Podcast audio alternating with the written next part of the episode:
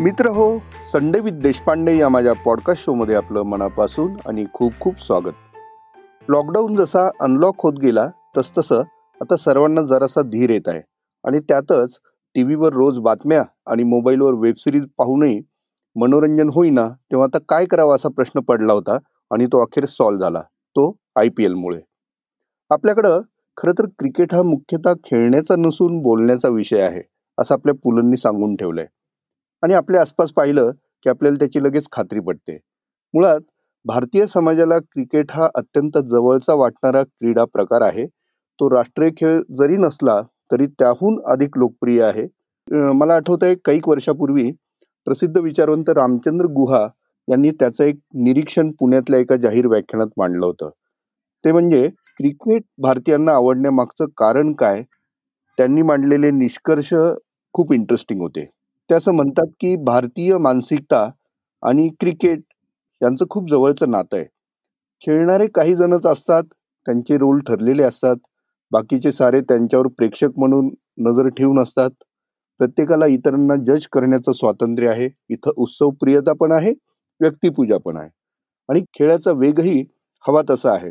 आणि प्रत्येकाला स्वतःचा एक असा रोल आहे. आणि त्याला प्रत्येकाला एक प्रतिनिधित्वही त्याच्यात मिळून जातं. एकूणच भारतीय समाजाला एका धाग्यात गुंफलं असेल तर क्रिकेटनं.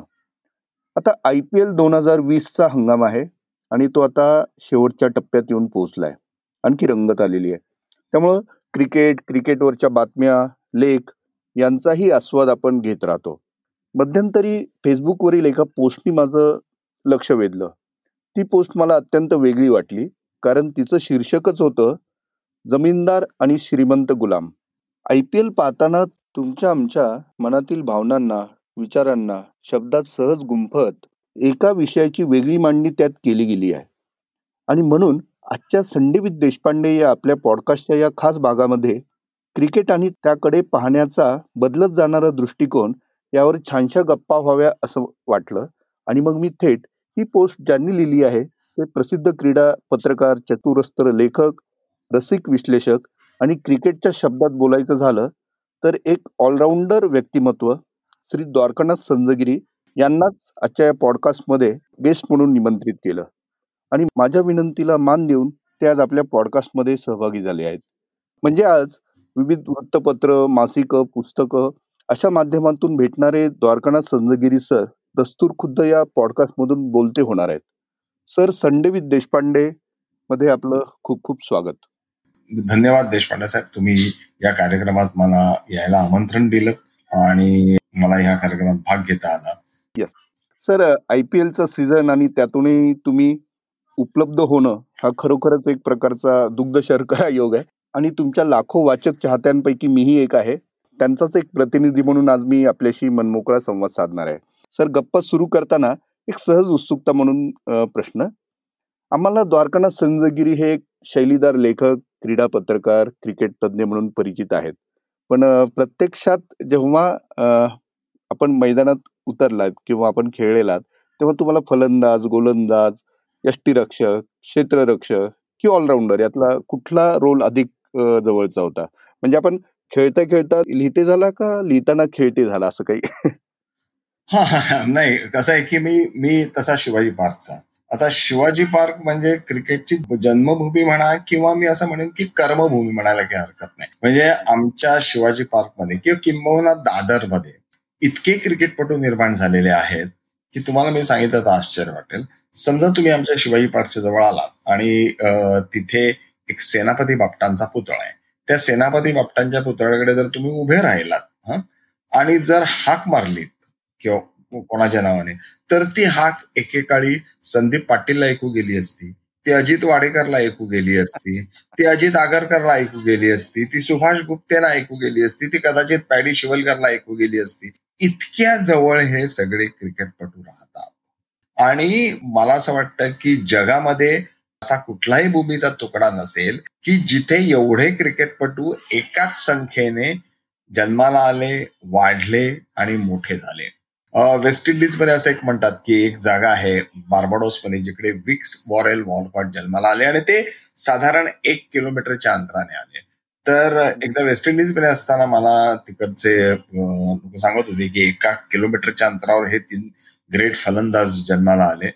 तर मी त्यांना मग आपल्या शिवाजी पार्कची गोष्ट समजावून सांगितली आमची. तर म्हणाले ग्रेट यार Shivaji Park we'd know that so many cricketers were born there और so many cricketers were brought up there Shivaji Park must be Barbados of Indian cricket म्हटलं no Barbados is Shivaji Park of West Indian cricket असं मी त्याला त्याला त्याच्यात सांगितलं. त्यामुळे अशा वातावरणात उभं राहिल्यानंतर जन्माला आल्यानंतर किंवा अशा वातावरणात वाढल्यानंतर आमच्या इथली मुलं ही बॅटच्या आधारानेच उभी राहतात. भिंती भिंतीच्या आधाराने आईच्या आधारांनाच नाही बॅटच्या आधाराने आधाराने उभी राहतात. आणि ती उभी राहिल्यानंतर क्रिकेट खेळायला लागतात. तसंच मी केलं. मी सुद्धा क्रिकेट खेळायला लागलो. आधी गल्लीत खेळलो मग थोडा बाहेर खेळलो. पण माझं एक सुदैव म्हणा दुर्दैव म्हणा काय असं होतं की माझा गणित हा विषय चांगला होता. आणि त्यामुळे घरातून मला ढकलून इंजिनियर केलं गेलं.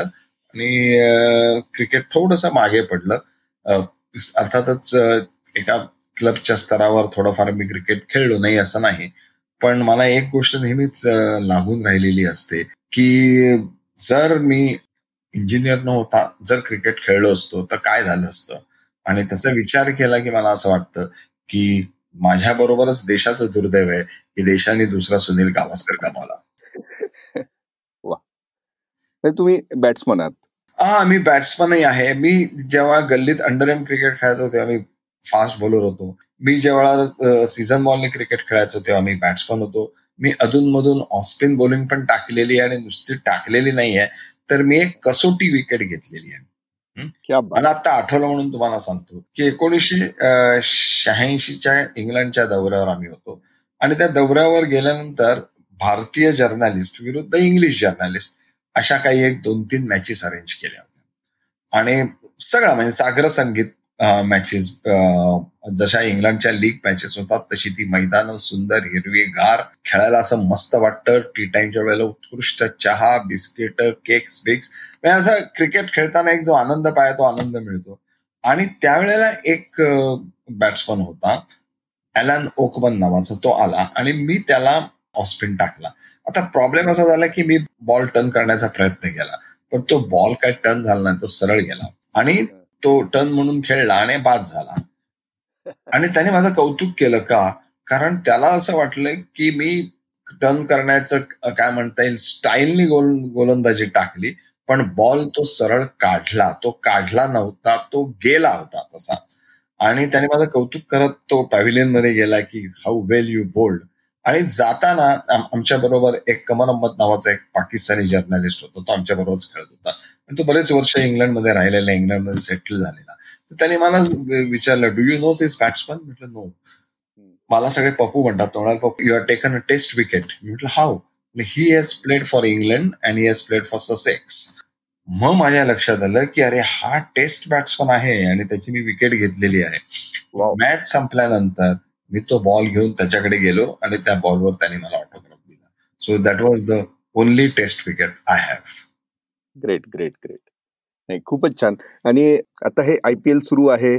खरं तर I P L T twenty फॉर्मॅटलाच पुढे घेऊन जाणारी स्पर्धा असं म्हणतात. एकूणच क्रिकेटच्या दुनियामध्ये टेस्ट आहे किंवा वन डे आहे टी ट्वेंटी आहे असे जे प्रकार आहेत त्यातला एक क्रिकेटचा चाहता म्हणून तुम्हाला सगळ्यात आवडणारा फॉर्मॅट कुठला? क्रिकेटचा चाहता म्हणून मला आवडणारा फॉर्मॅट म्हणजे टेस्ट क्रिकेट कारण टेस्ट क्रिकेटला काही तोड नाही असं मला वाटतं. की जिथे खऱ्या अर्थाने खेळाडूची अग्निपरीक्षा असते मग तो बॅट्समन असो बॉलर असो क्षेत्ररक्षक असो कॅप्टन असो त्याची जी खरी अग्निपरीक्षा असते ती तिथे असते. ते तिथे असण्याचं कारण असं आहे की तिथे फलंदाज धार्जिणे नियम तयार केलेले नाहीये म्हणजे क्रिकेट कशासाठी खेळलं जातं? किंवा हे जे लिमिटेड ओव्हर क्रिकेट जे आहे म्हणजे टी ट्वेंटी म्हणा किंवा वन डे क्रिकेट हे का खेळलं जातं? तर लोकांचं मनोरंजन किंवा करमणूक. आता जर मनोरंजन व्हायचं असेल तर लोकांची मनोरंजन कशात होते? तर लोकांना चांगली बोलिंग टाकणं ही करमणुकीचं त्यांचं काय म्हणतात निकष नसतो. त्यांचा करमणुकीचा निकष असतो की असं बॅट्समननी धुवादार बॅटिंग करायला पाहिजे. सगळीकडे चेंडू असे मारून फेकून दिले पाहिजेत. एका मागून एक षटकार करायला ठोकायला पाहिजे. ते जर करायचं असेल म्हणजे ही ही जर अख्खा फॉर्मॅट हा जो आहे हा जर फलंदाजीला धार्जिणा करायचा असेल तर त्याप्रमाणे नियम करायला पाहिजेत. आणि मग तसे नियम गेले आणि त्यामुळे अत्यंत जाचक अशा अटी ह्या गोलंदाजावर लादल्या गेल्या. माशी तुम्ही माझ्या ज्या आर्टिकलचा उल्लेख केला त्यामध्ये हे गोलंदाजांना वेठ बिगार करण्याचं जे काम होतं ना हे ह्या फॉर्मॅटनी केलं. पहिल्यांदा वन डेनी गेलं आणि नंतर अर्थातच तुमच्या टी ट्वेंटी क्रिकेटनी केलं. टेस्टमध्ये कसं असतं की टेस्टमध्ये फलंदाजाला पण इक्वल ऑपॉर्च्युनिटी असते आणि गोलंदाजाला सुद्धा इक्वल ऑपॉर्च्युनिटी असते. त्यामुळे त्याला खेळताना एक प्रकारचा समतोल असतो.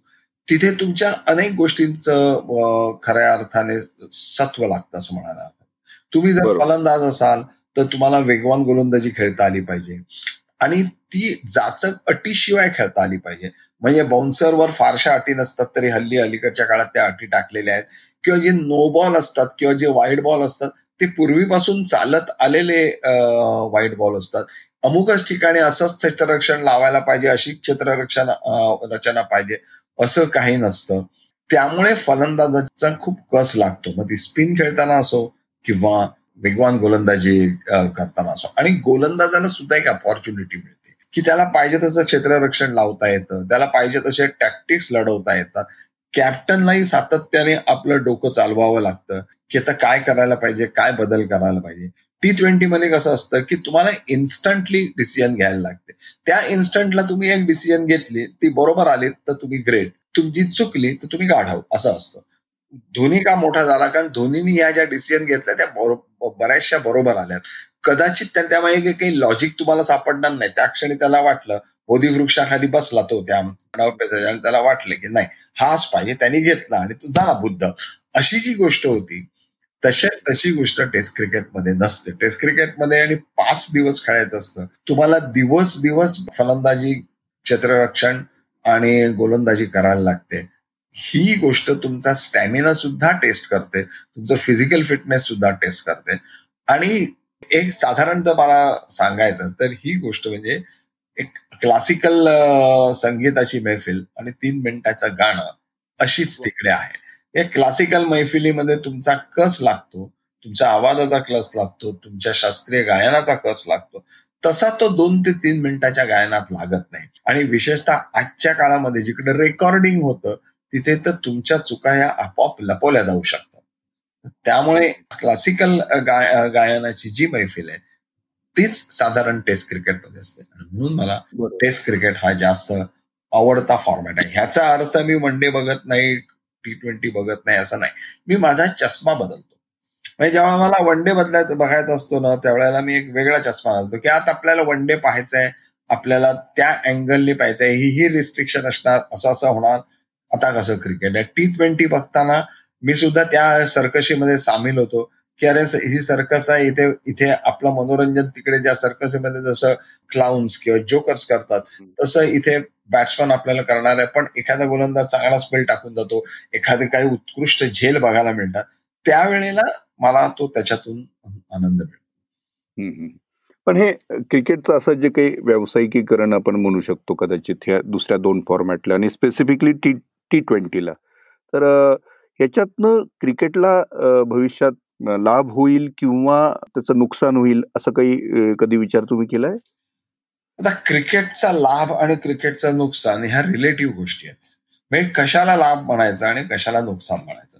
आता क्रिकेट जर क्रिकेटचा प्रसार व्हायचा असेल म्हणजे पूर्वी कसं होतं की क्रिकेट हे सहा देशात खेळलं जायचं. इंग्लंड ऑस्ट्रेलिया वेस्ट इंडिज नंतर भारत पाकिस्तान आणि दक्षिण आफ्रिका. हे हे सहा देश होते. दक्षिण आफ्रिका इतरांशी खेळायचं नाही. मग हळूहळू पाकिस्तान मग इतर इतर देश आले. मग श्रीलंका आलं मग झिम्बाब्वे आलं आणि आता अफगाणिस्तान आलं. असे दहा एक टेस्ट क्रिकेट खेळणारे देश आले. पण जसं छोटा फॉर्मॅट आला तसे इतर देश सुद्धा खेळायला लागले क्रिकेट आणि टी ट्वेंटीच्या फॉर्मॅटमध्ये क्रिकेट आणखीन खेळलं गेलं कारण ते तीन तासात सगळं संपतं. कसोटी सामन्यासाठी तुम्हाला पाच पाच दिवस द्यायला लागतात. वन डे साठी तुमचा अख्खा दिवस जातो. टी ट्वेंटी मध्ये तीन तासात सगळा कारभार संपला. फर्स्ट सगळ्यांची एंटरटेनमेंट झाली करमणूक झाली. टांगा पलटी घोडे फरार. टांगा पलटी घोडे फरार. मस्त सगळं छान झालं. आणि त्यामुळे तो खेळ इतर ठिकाणी म्हणजे जिथे पूर्वी क्रिकेट नव्हतं तिथे हा पॉप्युलर होऊ शकतो. ही एक गोष्ट. दुसरी गोष्ट झाली की टी ट्वेंटीनी अक्षरशः ज्याला काय म्हणता येईल की अलिबाबाची गुहा ओपन करून दिली. आता पूर्वी कसोटी क्रिकेटमध्ये कसं असायचं की कसोटी क्रिकेटमध्ये जे खेळणारे जे खेळाडू असत म्हणजे मी भारताचं म्हणताय भारताच्या बाहेरचं जाऊन दे. तर जे कसोटी क्रिकेट खेळत त्यांना चांगले पैसे मिळत त्यांना चांगले म्हणजे त्या काळाप्रमाणे चांगले चांगले नव्हेत म्हणजे पूर्वीच्या काळी जे पैसे मिळायचे ते आज चणेफुटाणे चणेफुटाणे पण येत नाही. तो आमचे जुने प्लेयर सांगतात की आम्ही ब्रेमॉन स्टेडियमला कसोटी सामना खेळायला जाताना ते ट्रेननी जायचे सकाळी लोकल पकडून. आता एखादा क्रिकेटपटू लोकल पकडून जाऊ शकतो का मला सांगा? ते लोकल पकडून जे महान खेळाडू होतो ते लोकल पकडून जायचे ऑफिसला लोकल पकडून जायचे मॅच खेळायला लोकल पकडून जायचे कारण त्यांच्याकडे पैसेच नसायचे पण पुढे म्हणजे गावस्कर आल्यानंतर आणि तो काळ बदलल्यानंतर ज्याप्रमाणे ग्लॅमर आलं ग्लॅमर आलं पैसे मिळायला लागले ते विशिष्ट खेळाडूंना मिळत होते. म्हणजे संघात अकरा खेळाडू असतील तर त्या अकरा खेळाडूंना मिळत होते. त्यातल्या काही खेळाडूंना जास्त मिळत होते कारण ते जाहिराती करत होते वेगवेगळ्या गोष्टी करत होते. आणि जो रणजी ट्रॉफीचा जो भाग होता म्हणजे रणजी ट्रॉफी जे प्लेयर्स होते त्यांना फारसे पैसे मिळत नव्हते. खूप मोठी गॅप होती. हे टी ट्वेंटी आणि आयपीएल आल्यामुळे ही गॅप कमी झाली. आणि जे पैसे पूर्वी दहा बारा लोकांना मिळायचे ना ते आता साधारण शंभर दीडशे लोकांना मिळायला लागले आणि जगभर ही लीग पसरल्यामुळे जगभरातल्या क्रिकेटपटूंना त्याचा पूर्ण फायदा झालेला आहे. खूप फायदा झालेला आहे. त्यामुळे तसा जर विचार केला तर हा क्रिकेटचा फायदा आहे. पैसे मिळण्याच्या दृष्टीने त्यांना प्रचंड फायदा मिळालेला आहे.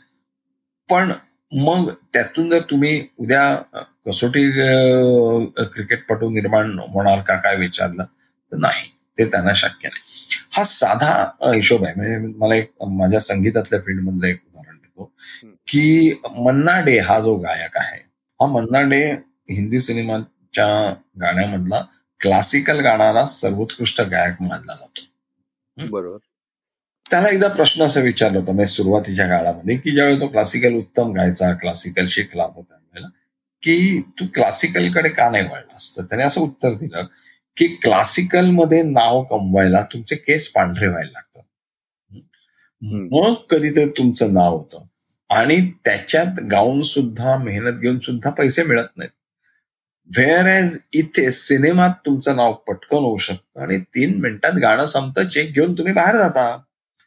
तुमची तुमचं राहणीमान वाढतं छान होतं. आता ह्यातला प्रत्येकाचा हिशोब आहे. तुम्हाला भीमसेन जोशी व्हायचंय का तुम्हाला मन्नाडी व्हायचंय हा हा सगळ्यात भाग आहे.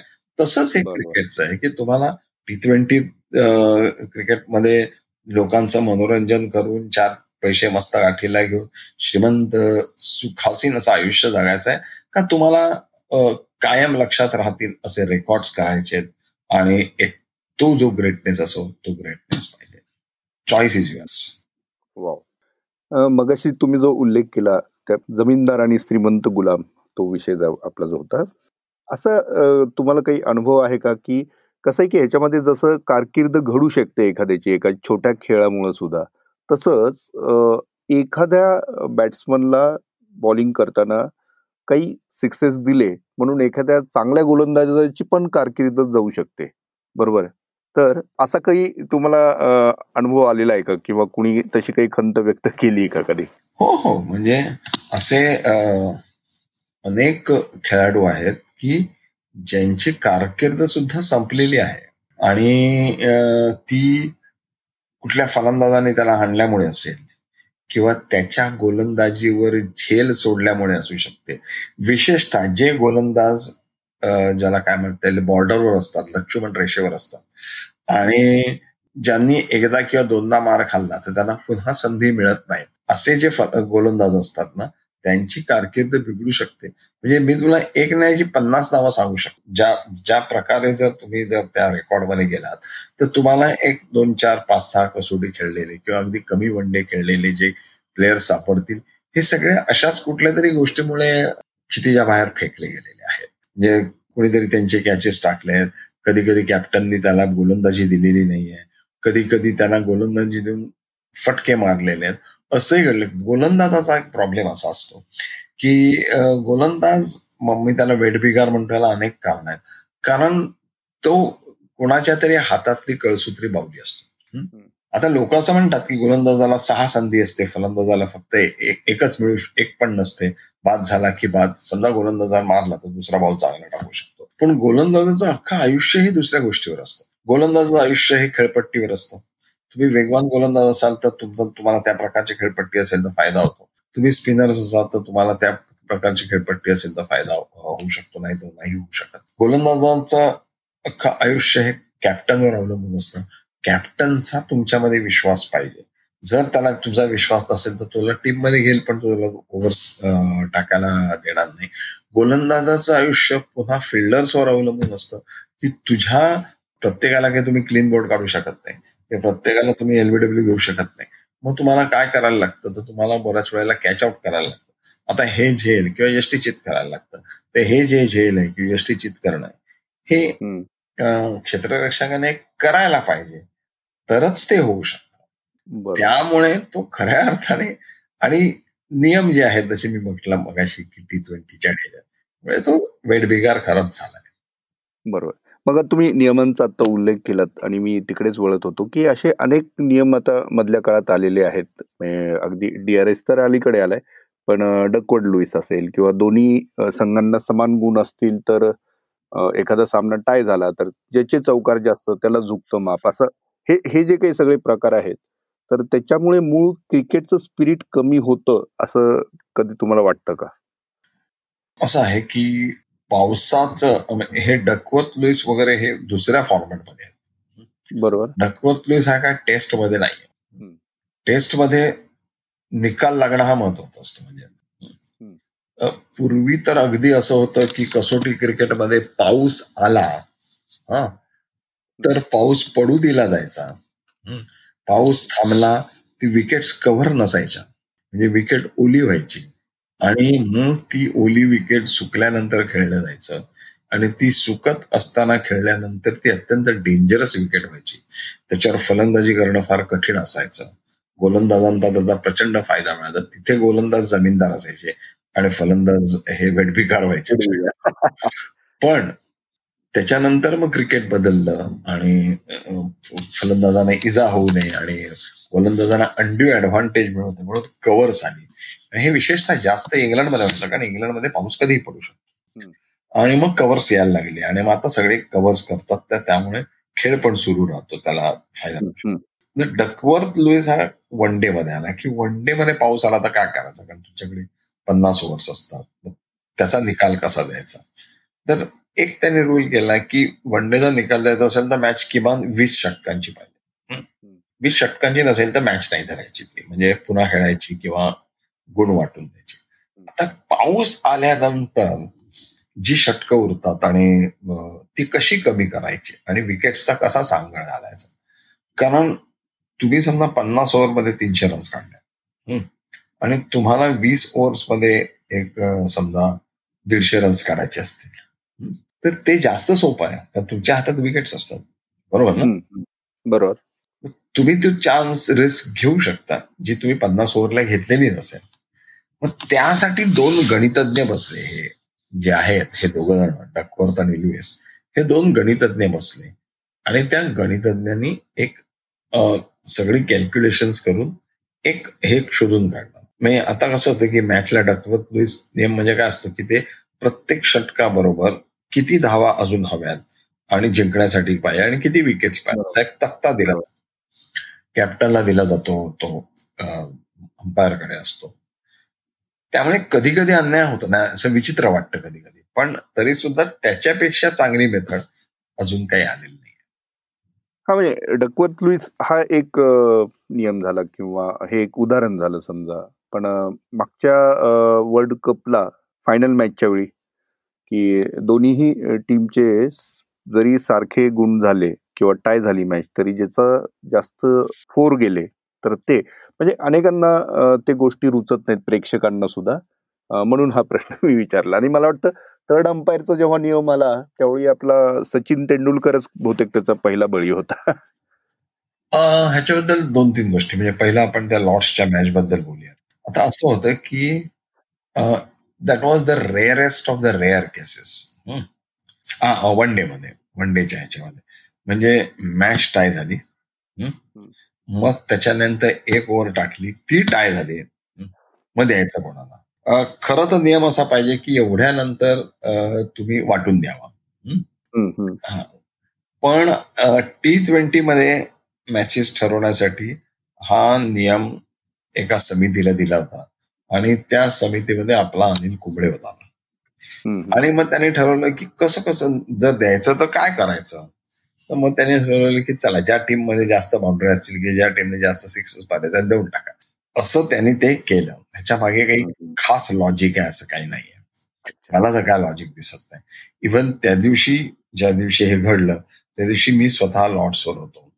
आणि आम्हालाच काय कॉमेंटेटरना सुद्धा माहीत नव्हतं काय नियम आहे.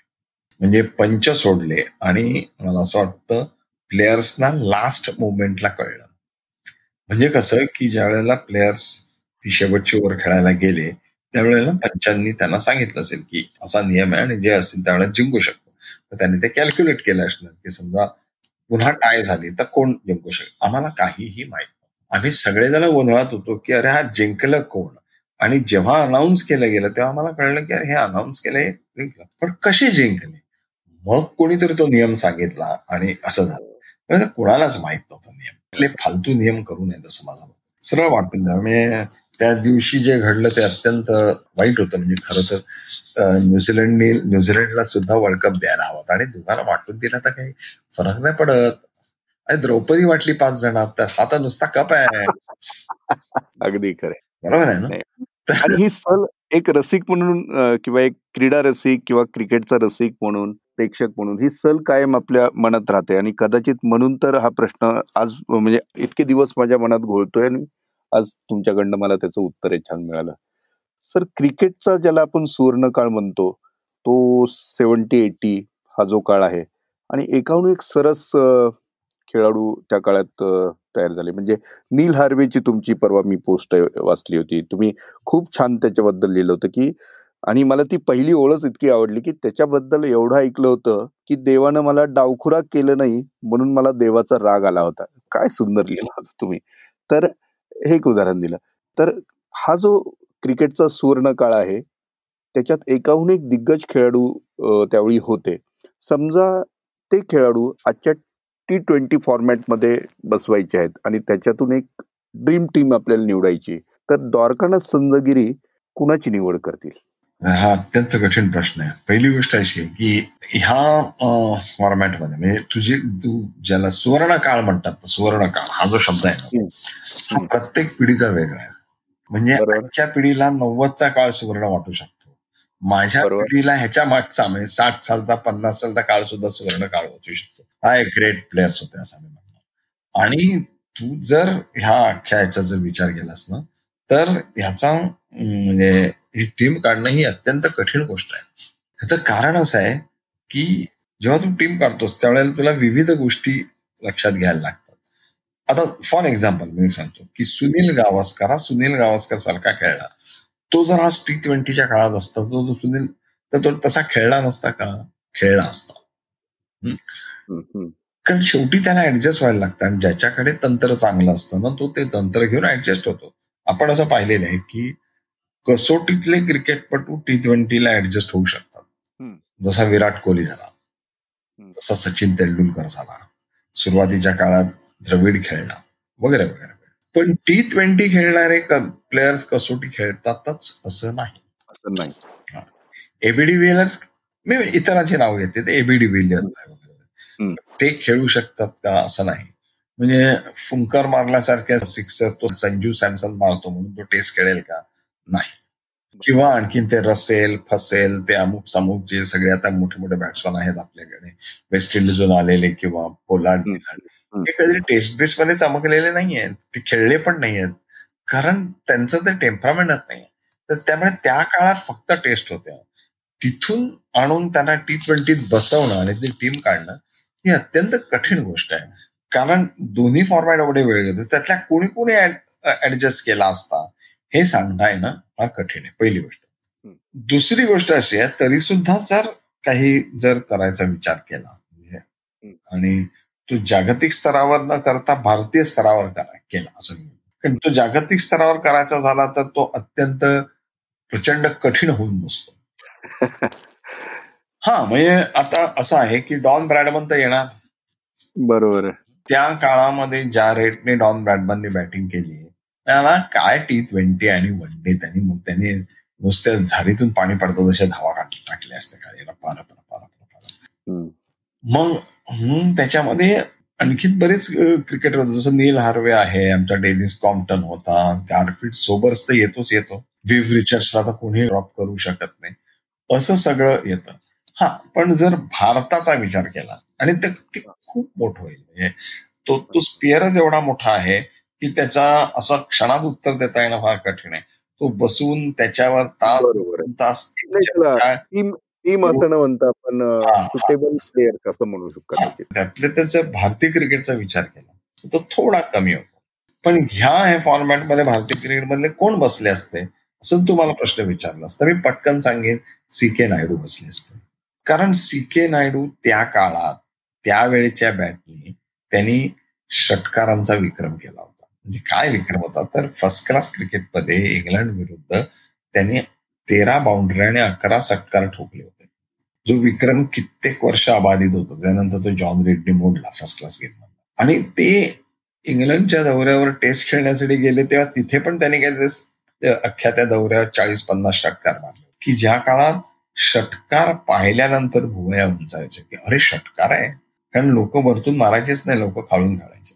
अशा काळामधला तो माणूस होता. त्यामुळे जर ती टीम काढायची झाली टी ट्वेंटीची तर पहिलं मी त्यांचं नाव टाकेन कारण त्याला आजच्या बॅट्स दिल्या असत्या आणि आजची वृत्ती दिली असते ना तर चेंडू कदाचित आखातात राहिले नसते. त्या आखाताच्या बाहेर जाऊ शकले असते. दुसरा मुश्ताक अली सेम ऍटिट्यूड कारण ते त्यांचे शिष्य त्याच पद्धत जशा पद्धतीने म्हणजे आता हे जे इम्प्रोव्हायझेशन वगैरे जे आपण काही म्हणतो ना डिव्हिलियर्स करतो वगैरे हे कदाचित त्याने शंभर टक्के केलं असतं. कारण तो बॉल टाकल्यानंतर हाफ पिचवर येणारा माणूस होता वेगवान गोलंदाजाला सुद्धा. आणि बॅटिंग करणार. त्यामुळे तो पण खूप करू शकला असता. पॉली उमरीगर ज्याला पाम ट्री हिटर म्हणत म्हणजे उंच उंच षटकार मारत म्हणून त्याला वेस्ट इंडिजने पॉम ट्री हिटर म्हणत ते असू शकले असते. आणि मग कपिल देव आहे. संदीप पाटील आहे. संदीप पाटीलने किती बॉल हरवले हो. संदीप पाटील मला अजून आठवतंय की त्याचा एक तरी तरी तरी त्यांनी त्यांच्या त्याला नाव एकच लिहिलं होतं. म्हणजे एकच षटकार ते माझं आमचं होतं. म्हणजे त्यांना हो, संदीप पाटील नाही नाही. तुम्ही तुमचंच होतं. पण एकच षटकार नाव दिसत हो. आणि अनेक षटकार मारले आणि त्याची जी ताकद होती ना ती ह्यूज ताकद म्हणजे एकदा मला अजून आठवते की त्याचा एक शॉट अडवायचा प्रयत्न व्यंकटरावांनी केला आणि त्याचा पाय गेला होता फ्रॅक्चर झाला हो, हो, हो, तेवढी अशी एक प्रचंड ताकद त्यांच्या बॅटिंगमध्ये असायची. नंतर एक स्पिनर म्हणून कदाचित आज जसे लेग स्पिनर लागतात कदाचित सुभाष गुप्तेनी आपली स्टाईल बदलली असती. विनू मंकड त्याच्यात श्रेष्ठ ठरू शकले असते. नंतर अजित वाडेकर हा खूप वनडे मध्ये खूप उत्कृष्ट बॅटिंग केली असती. टायगर पतवडीने वनडे मध्ये चांगली बॅटिंग ते करू शकली असती. कपिल देव जसं मी तुम्हाला म्हटलं की कपिल देव होता फरुख इंजिनियर होता जो विकेट किपर बॅट्समन म्हणून खूप ह्याच्यामध्ये उपयुक्त ठरू शकला असता. त्याच्यानंतर आणि बाकीचे तर म्हणजे पुढची जी पिढी आहे ते तुम्ही आपण ती पाहिलेलीच आहे. म्हणजे सचिन तेंडुलकर आहे असे म्हणजे त्यामुळे टीम त्याच्यातून काढणं कदाचित सोपं जाईल. पण जागतिक याच्यावर दिवस लागते अशक्यप्राय काम आहे ते आणि कुणाला तुम्ही आज घेणार आणि कुणाला सोडणार बाहेर हा पण प्रश्न सर खूपच छान पण आता पूर्ण इतक्या जुन्या आठवणींना तुम्ही उजाळा दिला आणि मला आठवतं की तुमच्या षटकार मधनं मधल्या ह्याच्यावरती सेंट्रल स्प्रेडला एक फोटो यायचा मोठा प्लेअरचा आणि ते आम्ही जमा करायचो. कारण त्यावेळी दूरदर्शनवरती कधीतरी मॅच असायची. त्याशिवाय कुठल्याही क्रिकेटपटूचं दर्शन व्हायचं नाही. आणि षटकार हाच आम्हाला त्या काळात आधार होता किंवा पेपर मधल्या बातम्या. आणि मग ते कात्रण जमा व्हायचे ही सगळी जी नावं तुम्ही घेतली ती तशीच्या तशी आमच्या समोरून आता गेली आणि माझ्यासारखाच अनुभव आमच्या सगळ्या श्रोत्यांचा पण नक्कीच असेल. तर सर आज आपण माझ्या विनंतीला मान देऊन या पॉडकास्टमध्ये सहभागी झालात. आणि एखाद्या रंगतदार क्रिकेट सामन्यासारखाच आपला हा गप्पांचाही सामना रंगला. आपल्याच एका पुस्तकाचं नाव घ्यायचं झालं तर गोलंदाजी फलंदाजी यांच्यावरची आपली ही बोलंदाजी जगात रंगली. थँक्यू व्हेरी मच त्याबद्दल मी आपलं मनापासून आभार मानतो. श्रोते हो आपण या गप्पा नक्कीच एन्जॉय केले असणार आणि त्या आपणासही खूप आवडले असतील याची मला खात्री आहे. आपल्या प्रतिक्रिया आम्हाला जरूर कळवा. त्यासाठी संडे विथ देशपांडे हे फेसबुक पेज स्टोरीटेल मराठीचं फेसबुक पेज आणि इंस्टाग्राम अकाउंट आपल्यासाठी उपलब्ध आहे. आपण पुन्हा भेटूया पुढच्या रविवारी. आपल्या आवडणाऱ्या विषयासह नव्या पाहुण्यांसोबत. तोपर्यंत ऐकत रहा ऐकवत रहा संडे विथ देशपांडे थँक्यू